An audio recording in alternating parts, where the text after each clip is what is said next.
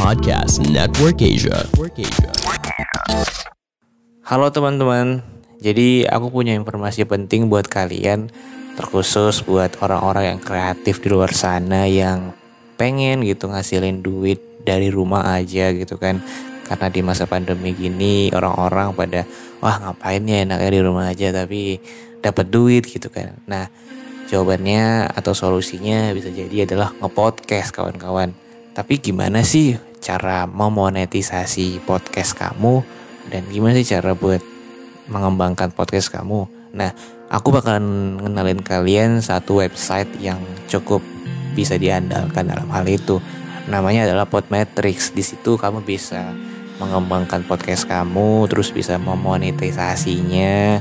Kamu bisa juga dapat duit dari sana gitu kan. Karena di situ tuh platformnya tuh bisa membantu kamu uh, mencari brand-brand yang cocok buat audiens podcast kamu gitu kan. Terus juga di sini tuh ada fitur namanya analytics. Nah, tapi analyticsnya tuh cukup detail kawan-kawan. Di situ bisa melihat di mana sih uh, lokasi para pendengar-pendengar kamu. Terus bisa juga ngelihat average pendengar podcast kamu dan masih banyak yang lainnya gitu. Terus juga di situ ada namanya pot earnings di mana kamu bisa menghasilkan uang dengan cara metode pembayaran yang mudah gitu. Kamu di Indonesia tanpa ribet gitu bisa langsung cair lewat rekening bank di Indonesia gitu. Jadi gampang. Jadi buat kamu para podcaster atau yang pengen mulai jadi podcaster, kamu bisa daftar Podmetrics melalui link referral yang aku kasih di deskripsi episode podcast aku yang ini. Oke, kalian bisa pakai di situ buat daftar Podmetrics. Oke teman-teman, itu aja. Selamat berkarya ya. Oke, halo semuanya. Namaku Iksan. Uh, jadi aku baru aja bangun tidur uh, tadi sekitar jam 10-an lebih aku sempet tidur beberapa jam dan aku tidur pada tanggal 8 September dan bangun-bangun tanggal 9 September ya. Yang di mana uh, hari ini adalah hari di mana haul online. Haul online tuh kayak seperti apa ya kita sebutnya? Hari belanja nasional ya sih. Ah, iya. Mungkin kurang lebih gitu ya. Dan pas ketepaan gitu kan. Aku mungkin sebagian dari dari kalian ada yang udah gajian gitu kan. Hari minggu pertama di bulan September gitu payday apalagi hari Jumat gitu kan. Hari Jumat dari Kamis biasanya payday gitu. Dan pas banget gitu kan hari ini tanggal 9 ada uh, event belanja online nasional gitu. Dan pas banget aku ada rencana gitu kan mau beli eh, mau beli beberapa skincare ya? Uh, skincareku udah ada yang habis pas banget hari ini habisnya. Kemarin beberapa minggu yang lalu mungkin aku sempet nanya sama temen aku kan uh, enaknya beli apa ya? Uh, skincare aku udah habis nih. Beli beli serum udah habis juga. Terus uh, apa sih namanya tuh toner juga udah habis. Terus face wash juga habis. Face wash aku udah biasa beli di apotek. Ada gitu yang 60 ribuan gitu. Terus kalau yang skincare ini sih yang aku butuh saran dari temen aku perempuan. Jadi ya mungkin aku bakalan check out hari ini. Uh, kebetulan kan tanggal 9 juga kan. Jadi buat teman-teman yang dengerin ini ayo ikutan check out yuk bareng aku yuk gitu kan. Ntar aku bakal check out di Lazada sih. Soalnya di sana diskonnya lumayan gede. Udahlah payday terus diskon kan. Jadi buat kalian ayo check out bareng. Nanti aku kasih linknya di deskripsi buat check out bareng aku. Buat check out di Lazada ya so kita bakal ke ceritanya aja deh ya hari ini hmm, aku bakalan bacain cerita dari akun Twitter, tentunya dari mas-mas Twitter. Dia dia bercerita tentang kisahnya bersama teman-temannya yang melakukan seperti penjelajahan mistis ke sebuah tempat di daerah Surabaya, Jawa Timur. Dan mereka ini sebelumnya bukan ke sini doang. Jadi mereka tuh kayak punya rencana buat mengunjungi beberapa daerah mistis daerah sana, daerah Jawa Timur, Surabaya. Dan akhirnya mereka ke tempat ini. Di mana tempatnya? Itu adalah Rumah Darmo. Sesuai judul Rumah Darmo. Dan uh, Jujur aku belum banyak tahu tentang rumah Darmo ini apa, jadi aku berinisiatif buat searching di Google apa sih? Apa sih itu rumah Darmo dan aku ketemu satu artikel uh, dan yang aku baca ya uh, sorry kalau salah aku baca sedikit dan kayak membuat kesimpulan ternyata kalau rumah Darmo ini itu bekas sebekas rumah keluarga kaya raya yang mereka ini kaya raya karena pesugihan. Uh, di suatu hari keluarga mereka ini kayak uh, berhenti menumbalkan yang seharusnya gitu kan mereka ini seharusnya menumbalkan nyawa manusia tapi mereka akhirnya entah kenapa at the end of the day at the end of the day mereka menumbalkan nyawa hewan instead menumbalkan nyawa manusia. Jadi mungkin gara-gara itu kan. Terus mereka kabur ceritanya. Kabur ke mana buat jauh dari rumah itu dan kaburnya memakai kapal dan kabarnya kapalnya tuh ada kecelakaan gitu kan. Kapalnya kecelakaan dan mereka hilang sampai sekarang belum ditemukan gitu. So itu sekilas dari cerita rumah Darmo dan karena tadi aku udah cerita tentang aku bakalan check out di Lazada dan cerita tentang rumah Darmo ini. So the next is uh, gue bakal cerita dari tweetnya langsung ya. Jadi aku bakal buka HP di sini dan buka tweetnya, buka Twitter. Jadi ini dari akun Twitter @niza Ramadan 08 yang berjudul Rumah Darmo. Oke, di sini ada ada disclaimer. Peristiwa ini saya alami sendiri bersama teman-teman kuliah saya dan satu orang saksi narasumber lokal. Untuk nama-nama teman saya akan saya sebutkan nama sesungguhnya. Dan untuk narasumber saya samarkan namanya atas dasar privasi. Dalam tweet ini akan saya lampirkan juga beberapa foto yang mungkin bagi sebagian orang yang memiliki indera keenam akan sensitif dan atas pertimbangan bersama foto-foto tersebut bisa saya hapus sewaktu-waktu apabila ada teman saya yang mengalami gangguan gaib. Mari kita mulai. Kisah ini berawal pada pertengahan bulan Oktober 2014. Sebagai mahasiswa baru di kota Surabaya, saya sangat antusias dengan tragedi sejarah dan peristiwa yang terjadi di kota ini. Adalah Haris, Dwi, Lutfi, Adi, dan Saiful. Teman-teman saya ini memang gemar untuk mencoba hal baru dan anti mainstream. Dan hal baru dan anti mainstream kami pertama dan terakhir adalah penelusuran lokasi-lokasi angker di Surabaya. Siang harinya di kampus setelah makan siang, kami berencana untuk keliling mencari lokasi horor di kota Surabaya. Dimulai dengan kebun belakang salah satu kampus makam peneleh, dan tempat horor paling fenomenal yaitu Rumah Darmo. Setelah sepakat, kami membubarkan diri dan akan kembali berkumpul di gerbang kampus pukul 22 lewat 00 waktu Indonesia Barat. Malamnya, semua anggota datang tepat waktu, suatu hal yang jarang terjadi di Indonesia, di mana biasanya ketika janjian, orang selalu datang terlambat. Namun, Mungkin karena antusias dan rasa penasaran yang tinggi, para cucungu ini datang tepat waktu. Setelah menggambar jalannya rute, kami memulai ekspedisi kami, mulai dari kebun belakang kampus. Sesampainya di depan gerbang kampus, kami berhenti sejenak di salah satu warung kopi. Sambil menikmati dinginnya angin malam, kami juga mengobservasi area yang akan kami tuju. Jam masih menunjukkan pukul 22 lewat 45, masih pagi untuk ukuran hantu atau demit. Setelah selesai ngopi, kami izin ke pos penjagaan dengan menunjukkan identitas. Kami dipersilakan masuk kampus. Saat itu memang peraturan kampus di Surabaya terbilang longgar karena saat malam hari pun banyak mahasiswa atau mahasiswi yang mengerjakan tugas atau sekedar cari wifi. Dan setelah sampai lokasi, kami melihat sekeliling, tak ada aktivitas.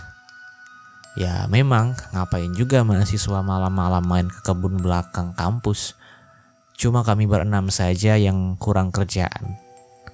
Setelah itu, tim kami bagi dua. Aku, Saiful, dan Adi pergi mencari fenomena gaib dengan kamera digital milik Saiful Sementara Lutfi, Haris, dan Dwi bertugas menjaga motor sambil eksplor area sekitar tempat motor kami diparkir. Karena siapa tahu kalau ada orang yang berniat jahat. Kami bertiga menyelusuri kebun pisang dan rimbunnya semak belukar. Yang kutakutkan di kondisi seperti itu adalah adanya ular berbisa. Bila tergigit, bisa-bisa nyawa jadi melayang. Kami jalan beriringan, sepertinya memang nyali kami tidak seberapa besar. Sambil beberapa kali aku memfoto beberapa lokasi yang di mana spot tersebut cukup membuatku merinding. Tiba-tiba angin berembus cukup kencang, namun disertai hawa yang tidak enak. Sepertinya penunggu kebun tersebut terganggu dengan kehadiran kami. Heh, ayo balik. Aku takut ucap Adi. Iyoi, hawane mulai nggak penak. Sambung Saiful. Rupanya mereka juga merasakan ketidakenakan hawa di lokasi tersebut. Demi keamanan bersama, kami sepakat mengakhiri penelusuran. Kami kembali ke parkiran motor. Kulihat mereka juga berkumpul. Muka Dwi dan Hari seperti agak ketakutan. Cuma Lutfi yang kelihatan lebih santai dari mereka berdua. Setelah itu, kami keluar dari kampus, mencari warung kopi dengan maksud untuk mencairkan suasana. Di warung, kami sibuk menceritakan apa yang kami lihat. Aku tadi di sekitar parkiran mendengar suara berdehem. Aku yakin bukan suara Lutfi dan Haris. Lah, aku tadi di kebun malah ngeliat bayangan orang berlari. Tak kirain kamu. Tapi ingat, nek kamu ada di parkiran, jadi nggak mungkin. Tambah Adi. Aku cuma menyimak sambil melihat hasil jepretan kamera. Udah, gini aja. Makam peneleh nggak usah. Langsung ke rumah Darmo aja. Tutur Haris. Kami mengiyakan, rupanya mental kami sudah tidak seberani waktu berangkat. Waktu itu kami masih belum mengetahui dengan pasti di mana lokasi rumah Darmo ini berada. Karena ada kata Darmo, kami menuju ke arah Taman Bungkul. Sekedar info bahwa kawasan Darmo ini adalah kawasan perumahan tempat tinggal kaum elit dan bangsawan sejak zaman Balan, zaman Belanda. Hingga kini masih bisa banyak ditemui rumah-rumah megah dan mewah yang ada di Jalan Darmo. Sebagian besar sudah direnovasi mengikuti perkembangan zaman. Namun ada juga beberapa bangunan rumah yang tetap menjaga historis dengan tetap bergaya bangunan klasik era kolonial. Sesampainya di Taman Bungkul, kami bertanya kepada para pedagang asongan atau mungkin orang yang kami yakini tahu keberadaan rumah Darmo. Sampai kami bertanya dan kenal dengan narasumber kami. Sebut saja nama beliau Mas Ridwan. Beliau juga yang berkenan mengantar kami ke lokasi. Kemudian jam menunjukkan pukul 01 lewat 30. Kami memasuki kawasan perumahan elit Darmo. Sekitar 100 meter dari lokasi, hawanya sudah sangat tidak enak. Terlihat begitu gelap dan kelam dari kejauhan, begitu gagah dalam kegelapan. Entah mengapa, Lokasi ini sangat ramai oleh pemuda-pemudi Dan beberapa bulan setelah itu, saya dikasih tahu bahwa tempat tersebut sering digunakan sebagai tempat mesum oleh para remaja. Suatu hal yang amat sangat miris. Namun kami ke sini untuk mencari tahu dan memenuhi rasa penasaran kami. Nampak dari depan rumah ini memberikan sentuhan yang magis. Sepintas ada niat dari lubuk hati untuk membatalkan masuk rumah. Namun karena Mas Ridwan meyakinkan kami, kami akhirnya memberanikan diri. Kami melangkah masuk. Suasana langsung berubah mencekam meskipun banyak orang yang masuk karena juga sama-sama penasaran dengan lokasi ini.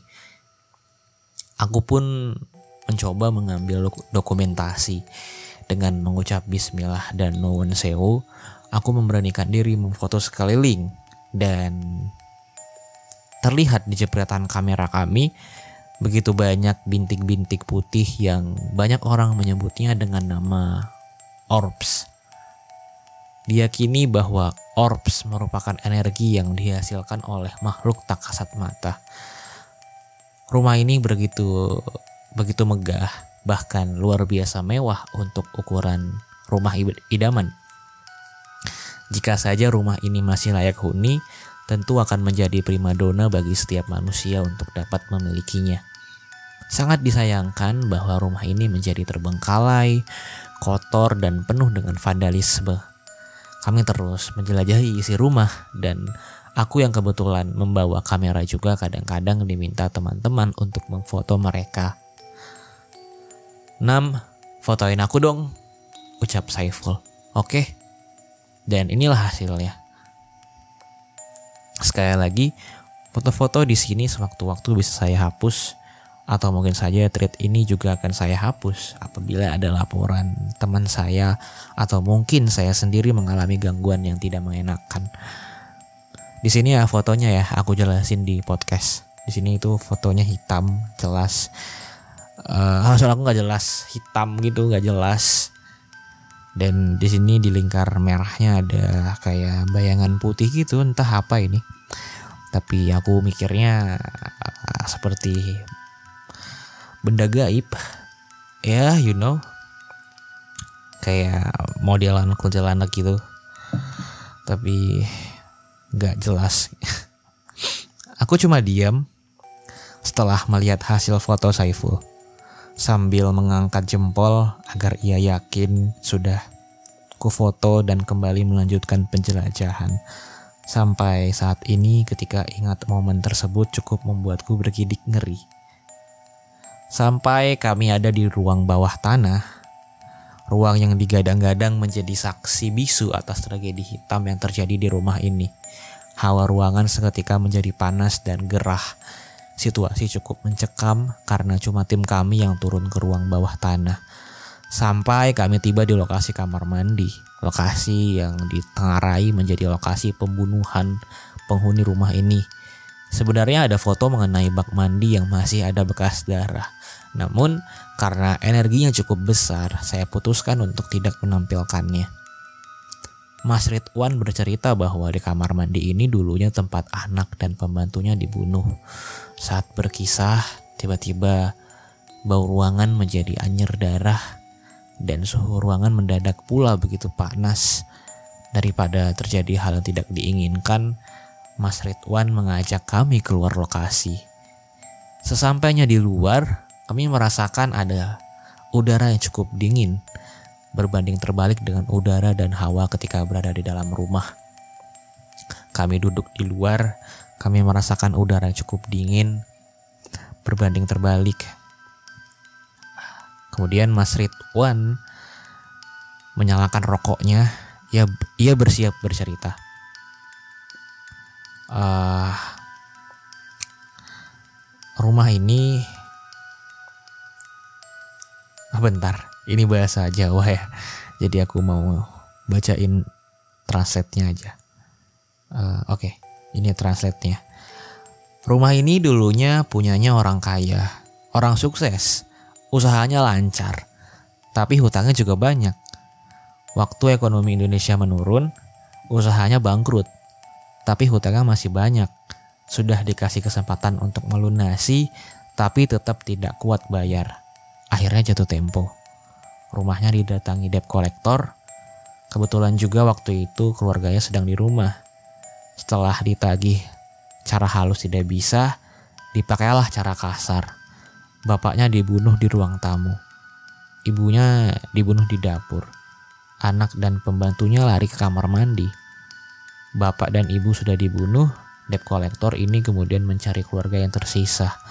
Pembantunya sudah berusaha diam sambil menutup mulut anak juragannya. Namun, namanya anak kecil nangis, akhirnya terdengar, terdengar juga. Akhirnya pintu kamar mandi didobrak dan dua orang tersebut dibunuh di dalam kamar mandi. Setelah kasus pembunuhan ini ramai, tidak ada orang yang berani untuk membeli rumah ini sampai sekarang. Merinding. Pantas saja aura rumah ini terkesan gelap dan sedih. Mungkin karena adanya tragedi yang menelan korban jiwa di masa lalu. Setelah cukup tenang, aku perlihatkan hasil foto yang ku ambil ke Mas Ridwan. Beliau melihat satu persatu foto yang ada. Kemudian beliau berkata, Ya begitu tuh, Untung aja udah keluar dari rumah. Padahal jarak kami sampai pagar rumah cuma sekitar 10 meter. Ya, akan tetapi cukup membuat kami agak tenang daripada ketika masih di dalam rumah. Ini adalah foto before dan after di lokasi yang sama dengan jeda jepretan selisih sekitar 5 sampai 10 detik. Dan aduh, gua ngelihat fotonya merinding ya. ini bulu kuduk gua di punggung merinding ya terus uh, bulu yang ada di lengan gua maksudnya di tangan gua juga merinding ini di fotonya ya. Kalau misalnya kalian pengen lihat nanti aku kasih linknya di di deskripsi box episode ini. Link tweet link tweetnya ya. Jadi di foto ini ada dua foto. Di mana before dan after. Di foto pertama uh, seperti tidak ada siapa-siapa. Dan di foto kedua ada dua lingkaran merah yang di highlight di sini seperti ada sesuatu yang sama wujudnya yang aku lihat tadi di foto pertama treat ini. Aduh, kenapa sih? Ke sini, Bray.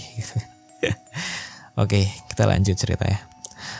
Rumah Darmo ini cukup memang melegenda. Bahkan beberapa acara horor pada waktu itu mengambil lokasi ini untuk dijadikan sebagai tempat syuting. Dan secara kebetulan ketika dua kalinya saya ke sana, saya menjumpai syuting acara jejak paranormal. Untuk versi asli cerita mengenai asal-usul rumah ini memang cukup banyak dan bermacam-macam. Ada yang karena pesugihan dan ada yang dibunuh dan lain-lain. Dan untuk cerita ini saya sampaikan atas penuturan dari Mas Ridwan selaku narasumber dan tour guide. Apa sih bacanya? Tour guide. Ya. Tour guide kami di rumah Darmo ini. Terlepas dari benar atau tidaknya cerita tersebut, semua saya kembalikan lagi kepada para pembaca. Bahwasanya memang bangunan-bangunan terbengkalai seperti itu umumnya memiliki sejarah kelam di masanya dan karena banyak laporan mengenai maraknya kasus vandalisme dan mesum di tempat ini, info terbaru mengatakan bahwa rumah Darmo sudah diberi garis polisi dan dibangun pagar penutup akses masuk ke rumah dan rencananya dalam waktu dekat rumah ini akan difungsikan lagi. Sebelum pulang, Lutfi meminta difoto untuk dijadikan momen kenang-kenangan. Dan ini hasilnya. Hasilnya Eh, banyak orbs ya kawan-kawan orbs yang aku bilang tadi yang aku sempat omongin tadi adalah yang diyakini adalah aura-aura makhluk mistis tadi. Uh, sebelum berpisah, beliau berpesan bahwa semua sudah jalannya. Semoga ada pelajaran yang bisa diambil dari kejadian rumah ini. Kemudian kami dan Mas Ridwan berpencar pulang kembali ke rumah kos masing-masing. Jam menunjukkan pukul 03 lewat 45. Tepat azan subuh kami sampai di kos. Semua sepakat untuk tidur bersama. Pukul 010 lewat 00 waktu Indonesia Barat, kami berangkat ke kampus. Tak khayal, Satu kelas menjadi gempar setelah foto hasil ekspedisi kami tayangkan dengan proyektor. Dan untuk pertama kalinya kami berenam sepakat meyakini bahwa mereka benar-benar ada. Memang yang pena, yang namanya penasaran terhadap hal-hal gaib itu merupakan sebuah kepribadian yang unik yang dimiliki oleh sebagian besar orang-orang Indonesia. Tinggal bagaimana kita membuktikan dan meyakinkan diri kita sendiri untuk mempercayai keberadaan mereka. Oke, okay. uh, sudah selesai ceritanya kawan-kawan. Setelah ini ya uh, dari yang aku dapetin tadi dan juga dikutip sama tweet autor ya, kalau di rumah Darmo ini uh, banyak cerita-cerita yang uh, muncul dan beredar di masyarakat versinya banyak. Yang pertama tadi ada pesugihan dan ada pembunuhan dan lain-lain dan balik ke pembacanya dan pendengarnya. Uh, semua tergantung dari kepercayaan kita masing-masing ya. Oke deh, itu aja dari aku. Habis ini aku bakalan buka Lazada dan check out beberapa skincare yang aku butuhkan. Buat kalian yang pengen check out bareng, silahkan cek linknya ada di deskripsi box episode ini buat langsung ke Lazadanya ya. Ini aku Iksan, sampai jumpa lagi di episode berikutnya. Bye bye. Pandangan dan opini yang disampaikan oleh kreator podcast, host, dan tamu tidak mencerminkan kebijakan resmi dan bagian dari podcast Network Asia. Setiap konten yang disampaikan mereka di dalam podcast adalah opini mereka sendiri dan tidak bermaksud untuk merugikan agama, grup etnik, perkumpulan, organisasi, perusahaan, perorangan, atau siapa pun dan apa pun.